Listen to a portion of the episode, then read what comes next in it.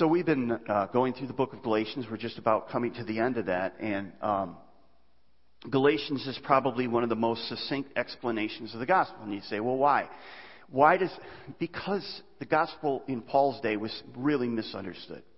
People didn't understand it, just like today. People don't understand it today. I'm, I'm absolutely convinced that a lot of people have heard the gospel, but they've never heard the gospel. I mean, I'm absolutely convinced of that because I, I sit down with people all the time and I, in my office and I talk to them, say, you know, you, you've heard the gospel. Tell me what the gospel is. When they describe what the gospel is, I said, you've heard the gospel, but you haven't heard it. You don't understand it. And that's why Paul wrote a whole letter and he was basically explaining the gospel in this letter. So, we ended last week talking about keeping in step with the Spirit. And we said that a Christian is somebody who has the Spirit of God within them. And that the goal of the Christian life is not really, the goal of Christian maturity is not really to read a book or to be the smartest or go to a seminar, but it's to allow the Holy Spirit to control you, direct you. And, and Paul uses the phrase, keep in step with the Spirit. Walk in the same gait, in the same pace with the Spirit. Keep in step with the Spirit, because as you keep in step with the Spirit, you'll demonstrate the fruit of the Spirit love, joy, peace, patience, gentleness, kindness. Right? Did you memorize that? I challenge you to memorize that verse. How you doing on that? Uh, Galatians 5, 21 and 22, is that right? 22, 23, you know it's in there somewhere, right? Always, always memorize the past, the, the reference with it, see? You gotta do that, or you'll never find it again. All right, so we said that the, the practical outpouring and walking in the Spirit is not some mystical inner experience, but it's demonstrating love uh, in our day-to-day relationships. So in our passage this weekend, Paul's going to show us that when we really see who we are and understand who we are in God's eyes, then we will be a blessing to other people. But the other, the other side, conversely, it's just, it, it is, is that if we, if we don't come to understand who we are, or if we take our cue from our friends or from our, our pop culture, and we, we, we, we get this idea of who we are, and it's a warped idea of ourselves, we'll end up being a, a burden to our our, friends and our families and the people around us. So let's look at Galatians chapter 5. Galatians chapter 5, we're going to start reading verse 25 on page 893 in your chair Bible. And I'd love you to have either a Bible or your, your smartphone with a Bible app on it so you read through the powers in the Word of God. It's not what I say, it's in the Word of God. Um, also, I'm challenging you to read through the New Testament before Easter. And if you're doing that, you probably just finished, uh, let me see, what did I just finish? I just finished Hebrews. So, uh, book of James. If you haven't done any of this and you say, well, it's too late now. No, it's not. Because you can read the book of James and you read a chapter a day and you read one of the most practical epistles that's written in the New Testament. Very practical. Just read one chapter of James a day this week, Monday, Tuesday, Wednesday, Thursday, Friday. And you'll have read through the epistle of James and you'll be glad you did. Galatians 5:25 Since we are living by the Spirit, let us follow the Spirit's leading in every part of our lives. Let us not become conceited or provoke one another or be jealous of one another. Dear brothers and sisters, if another believer is overcome by some sin, you who are godly, or you know, some translations put it spiritual. I think spiritual is a better translation. I'll talk more about that in a moment. You who are spiritual, if you see a, another brother, a, a sister, a believer who is overcome by some sin, you who are godly should gently and humbly help that person back onto the right path. And be careful not to fall into the same temptation yourself. Share each other's burdens, and in this way obey the law of Christ. If you think you are too important important to help someone, you are only fooling yourself. You, here, you, some of you just need to hear these next words here. You are not that important, right? Sometimes we think we are. No, you are not that important. Pay careful attention to your own work, uh, for then you will get the satisfaction of a job well done, and you won't need to compare yourself to anyone else. For we are resp- each responsible for our own conduct. So how are we to relate to another, That's, to one another, and how are we to treat each other? Well, our conduct towards others, and this is what I found, my conduct towards others, you probably found it too, is driven by my opinion of myself. How I view myself really directs how I treat other people. And that's our problem. We all struggle with, with what we call a self-image. We all desire to be loved. We all want to be known and understood, don't we? We, we all need to know that somebody out there cares, that our life has meaning, that it matters. We all have that to some extent. And if we're not feeling good about ourselves, then our relationships will suffer. And Paul basically says there's two wrong ways that we can approach people. The first way is we could become conceited and we can provoke one another and not in a good way. So he says some of us are, you know, have too high a view of ourselves. We think we're too, you know, we used to say when we were kids, you think you're hot stuff. You know, you know dumb phrase, but I don't know what they say now. You're, you're all that or whatever, you know. But the question is, some people are that way, and, and, and they will, you know, they'll challenge, they have to win, they try to beat, they always have to be, uh, like on top, they always have to have the last word, they always have to be right, you know, you can never prove them wrong. And we, and, and there are people out there, and I'm not thinking there's anyone in this room, that needs to prove they're superior to others, um, or you know, simply comes down along this. They think too highly of themselves. Like you'll you'll see it, you know, you see it sometimes on the basketball court where some players come out and they say, you know, they think they're all that, and they say, look at me and all that, and they're haughty and and um, they think that they're the best thing since sliced bread. And then the opposite of that is Paul then shows the opposite side of conceit, and that's envy. We envy others because we are jealous of their gifts, abilities, and, and attainments. But when we are led by the Spirit, we have a healthy self-image. We respond to people with humility and a desire to assist them.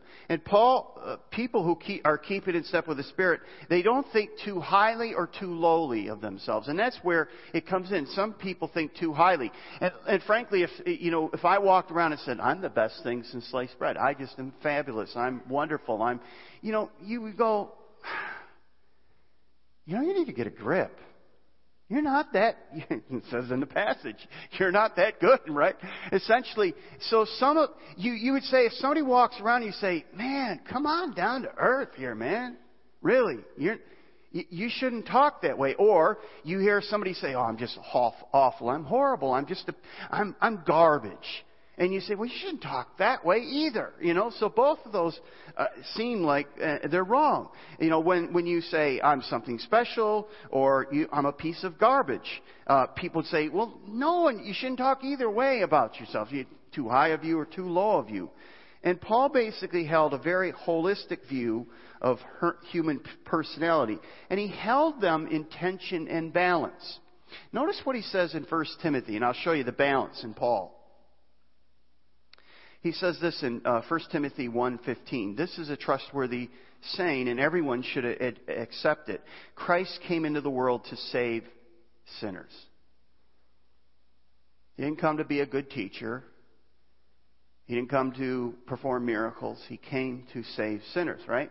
But then notice what he goes on to say. Paul says, he tacks this on, and I'm the worst of them all. Now you would say, well, Paul has a very low self image. It's a very poor self image. But then Paul goes on and he gets in this debate with the church at Corinth because there were some, you know, teachers in the church and people in the church and they said, I'm a Paul, I'm of a Paul, I'm a, I follow Paul, I follow Apollos, I follow this person. So it was like a popularity contest and they, they thought they were really better than they were of themselves, and there were these false teachers. And Paul basically addresses that, and he basically, kind of almost in a sarcastic way, he addresses that, and he says this in 2 Corinthians chapter uh, 11. He says, "I don't consider myself inferior to any of these quote super apostles." Um, and I think the point is he's he's essentially using, he's being ironic here, he's, he's being sarcastic here. And he says, Who teach such things? I may be unskilled as a speaker, but I'm not lacking in knowledge. Now, I don't think Paul's acknowledging that he was unskilled in, as a speaker. That's what was, that was the take on him. That's what people were saying.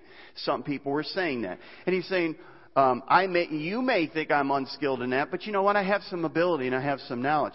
So Paul is balancing his fallenness with his giftedness. He is saying, I'm a sinner, but I'm also forgiven at the same time. And notice what he says in 2 Corinthians 11, 11, uh, 16 through 18, and then I'm going to jump down a little bit. He says this, Again I say, Don't think that I am a fool to talk like this. But even if you do, listen to me as you would a foolish person, while I boast a little bit. Such boasting is not from the Lord, but I am acting like a fool. I think again, Paul's saying, you're all acting like fools, so I'll join the club and, and I'll act like a fool and I'll make my point by being a fool like you. And that's essentially, I think, what he's saying. And, and, since others boast about their human achievements, I will too. If I must boast, I would rather boast about all the things that show how weak I am. Not how great I am, how weak I am. God, the Father of our Lord Jesus Christ, who is worthy of eternal praise, knows I am not lying. In other words, Paul is saying this. Paul is saying he's not afraid to boast, and he's not afraid to boast in his abilities, but he would rather boast in his weakness. He would rather say, I'm a sinner. See, Paul had a, a, really balanced view because he understood the two sides of the gospel. And I talked about this a little last weekend, but I want to talk about it again. That the gospel says two really critical, critical things, and they're held in tension in Scripture. The first thing it says, this, the, the, the Bible says, is the gospel says that you are a sinner, and you, are, you have a capacity within you to do incredibly dark things. But God sent His Son to save you from your sin that you're, Paul says, I'm the, I'm the worst of sinners. But I'm loved, and I'm forgiven, and I'm his son, I'm his daughter. And he loves me, and he has a plan and a purpose. See how those balance each other out? See, I, I could say at the same time, I'm a bad person, but I'm loved. I'm a, I'm, a, I'm a bad person, but I'm a child of the king, you know. So those are held in tension. I'm a sinner in desperate need of a savior, but I'm supremely loved and forgiven. I'm given a new standing with God. So here's the key point. With the gospel, I have the guts to see myself as I really am. A sinner who is saved or is loved and accepted by God. See, when we finally com- admit that we are nothing and go to the Lord Jesus, and give him our life, he makes us into something special. That's why uh, Ephesians 2:10 says God is creating you to make his masterpiece. See, this is held in tension in Scripture. That at one moment you're a sinner, but the next moment you're forgiven and loved. See, and you're nothing, but you're great at the same time. And so when you get your self-image from God, you have a balanced self-image. You can look in the mirror and you can acknowledge your sin because you know it's forgiven. And you know that you're not a piece of garbage because because you're created in the image of God and God made you in His image and sent His Son to die for you. So there's, there's this value that you have. And Paul is saying, I'm nothing, but I'm proud of myself. He's saying, you're nothing, but you're something at the same time. Because of the cross, because of the gospel. Now, when you get this figured out, so, the, so here, let's bring it all together.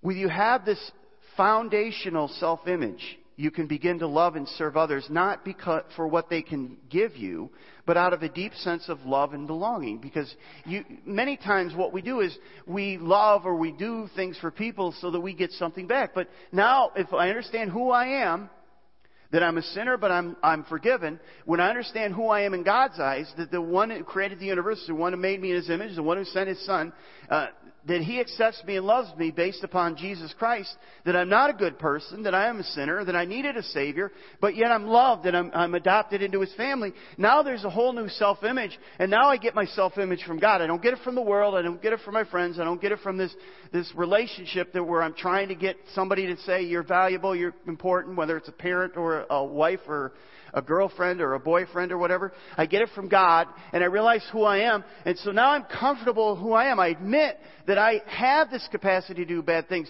but I can be forgiven in those. But I also admit that I'm His son, I'm His daughter, and I'm, I'm valuable. And when we hold that intention, now we can begin to serve other people because we have a foundation to move off. Does that make sense? So how do we serve one another? Well, he gives us a couple things. By first showing dignity and respect for one another.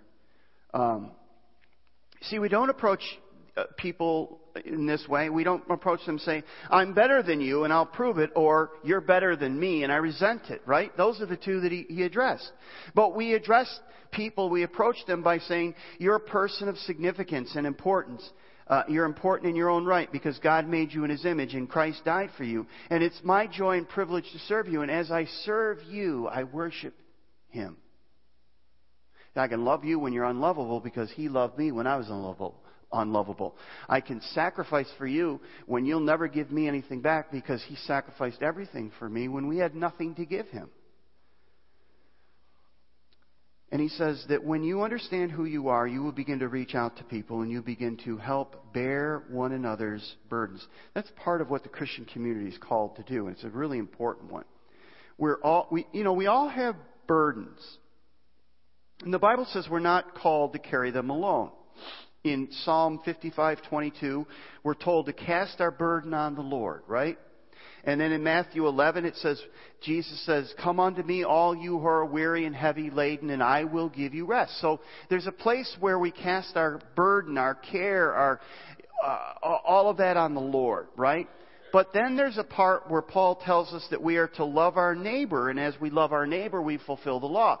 So there's a place where there's a burden that we bear, but there's also a burden that when the burden becomes too much for us, somebody else comes alongside of us and helps us bear the burden that we have because it's too much for us.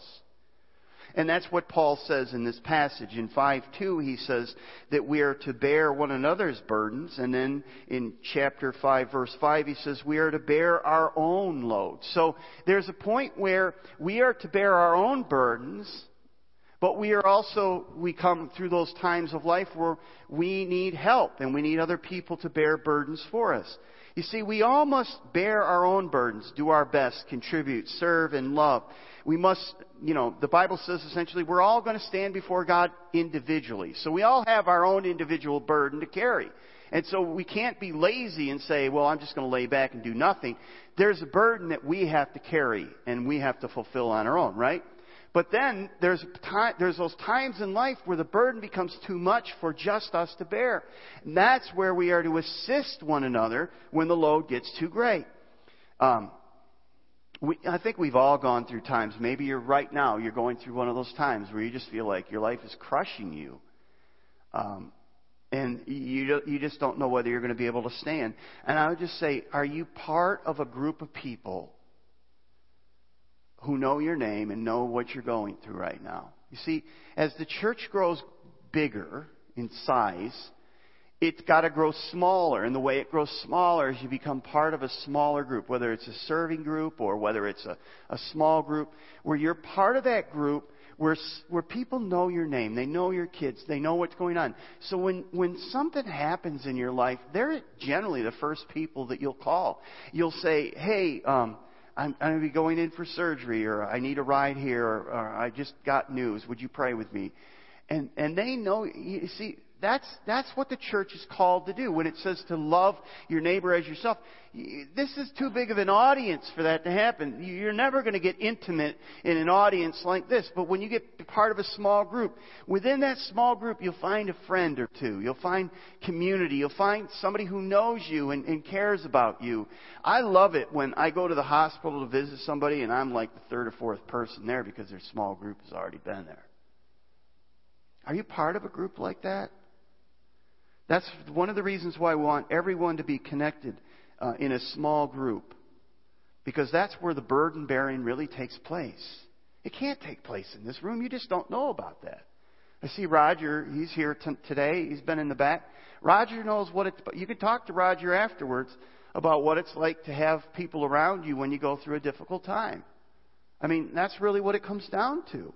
Some of you don't even know who I'm talking about, but a lot of you do because you went and visited Roger. You, you're happy to see him here for the first week that he's been here since he had his accident. That's what burden bearing means. That's what the body of Christ is about. So how do we go about doing that? Let me just give you a quick sketch of how do we do it. When you're in that group, how do you help people?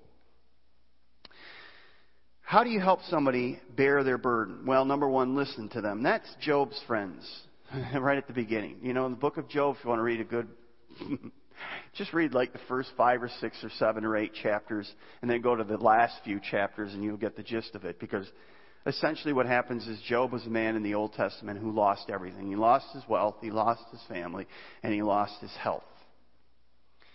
And every time a messenger came, it was bad news is like, oh no, not again, you know.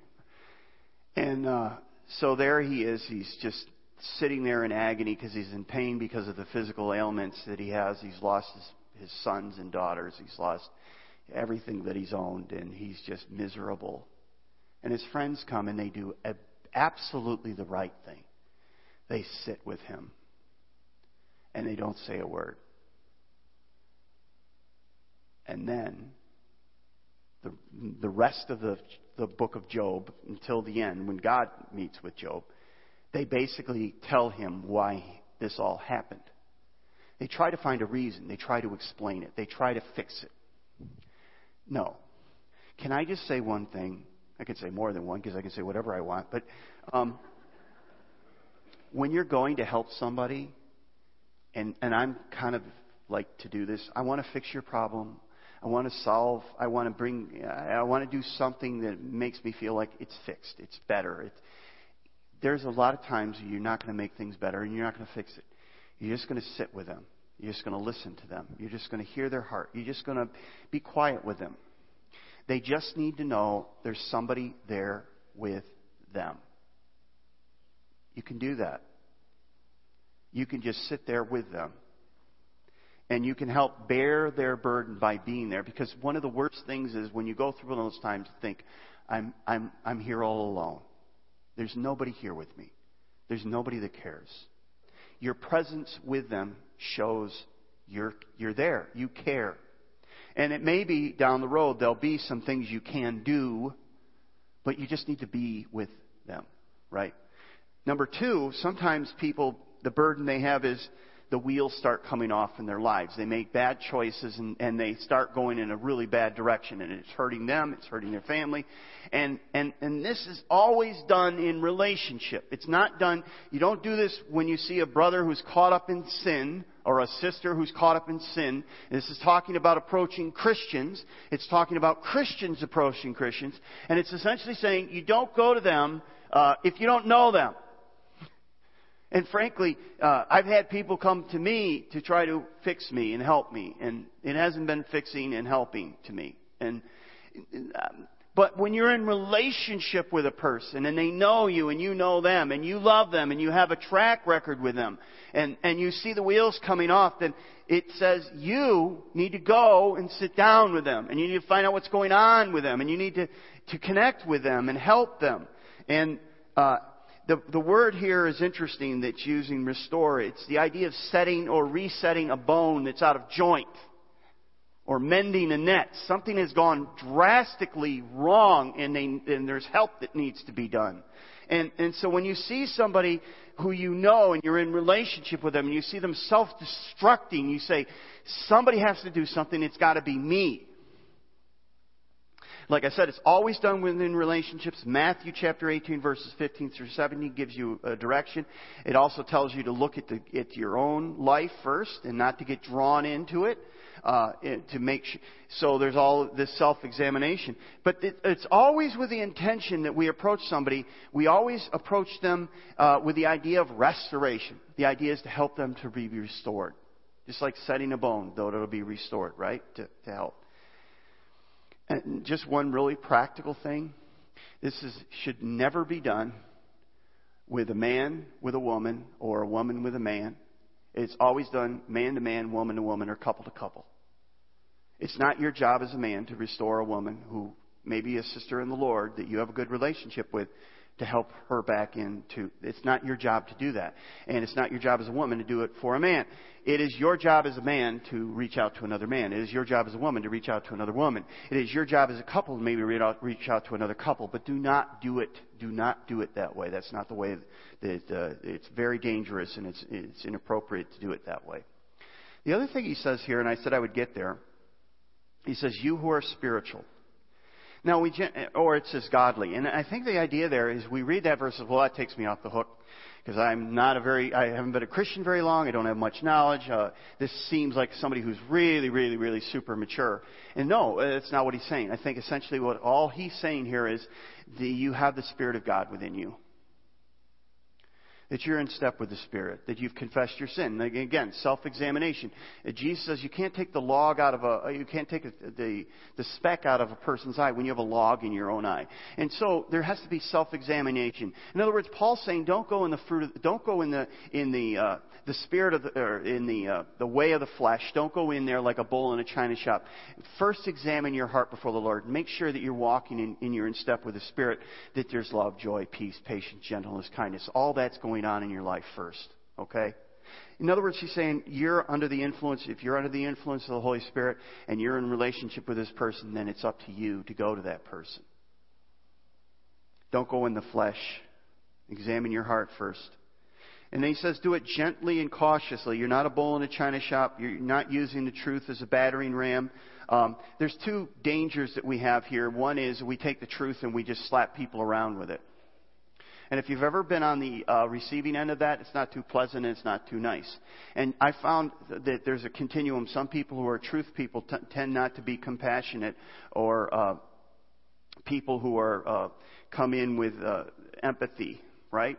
And people sometimes who come in with empathy don't ever get to the truth. And I think you, if you are either one, you need to see that you have a weakness or a glare or a, a, blind spot that you need to be aware of. But what he says is that we're to go in gently, but we need to get to the truth sometime. We need to, to address the issue at hand. It doesn't do any good just to, to pamper people and to uh, affirm them and all that and never say, okay, why did the wheels come off? What's going on in your life? How can we address this issue? Yeah, or the opposite is you go in and you say, you're an idiot. Why'd you do this? You need to straighten up, you know, and there's no, uh, there's no empathy there. So you have to balance that out. So let's just summarize. Paul says that uh, how, how we view ourselves, whether we have a good or bad self image, is going to really factor a lot in how we treat one another. Uh, we'll be envious of them, or we'll be um, we'll we'll uh, tr- we'll think we're better than others. We'll have an unhealthy self-image. But when we view our self-image in in the light of the gospel, we'll see ourselves as who we are. That we're sinners, but we're forgiven. We're sinners. We're sons. We're daughters. Right? Uh, so we build our self-image based upon what God says about us. And as we allow the gospel and the Holy Spirit to guide us and direct us, then we will begin to help people bear burdens. When their burdens are too big, we will come alongside them and help them. If we go and we do not have this really proper understanding of, of who we are in Christ, but because of the gospel, then we will not we will not bear their burden. We will become a burden to them. See, when you keep in step with the Spirit, you will not be a burden, you will bear them for others. Paul says, Christians, you have a responsibility to love one another and sometimes this gets deep. You get really deep into the water with another person when they're going through difficult times and you're helping them to bear the burden. But you have to go in understanding who you are because if you don't, you may become even a bigger burden to that person. But when you go in understanding who you are and you do with that self-examination and you allow the Spirit of God to fill you and you go with the idea of restoration, you can really help other people. May God help us to be those type of people where we're connected enough to know when somebody's hurting and we are able to come alongside them and really assist them the way God intended. Would you stand with me? Let's pray. So, Father, this is easy to talk about, it's hard to implement. But we thank you that you've given us your word, you've given us your spirit, you've given us uh, a plan. Thank you that Jesus was the one who brought the ultimate restoration when he gave his life on the cross for sinners like us. And by doing that, we are restored to our relationship to you. He bore the burden that we could not bear, the cross. He lived the life we should have lived. He died the death we should have died. He is the picture and the epitome of a burden bearer. May we leave this place and be just that for the people that we're in relationship with. May we help not only bear our own burdens, but may we look and see the burdens of others and come alongside them and help them as they their burden becomes too heavy for them. And may we come alongside those who have found that they're going in a bad direction.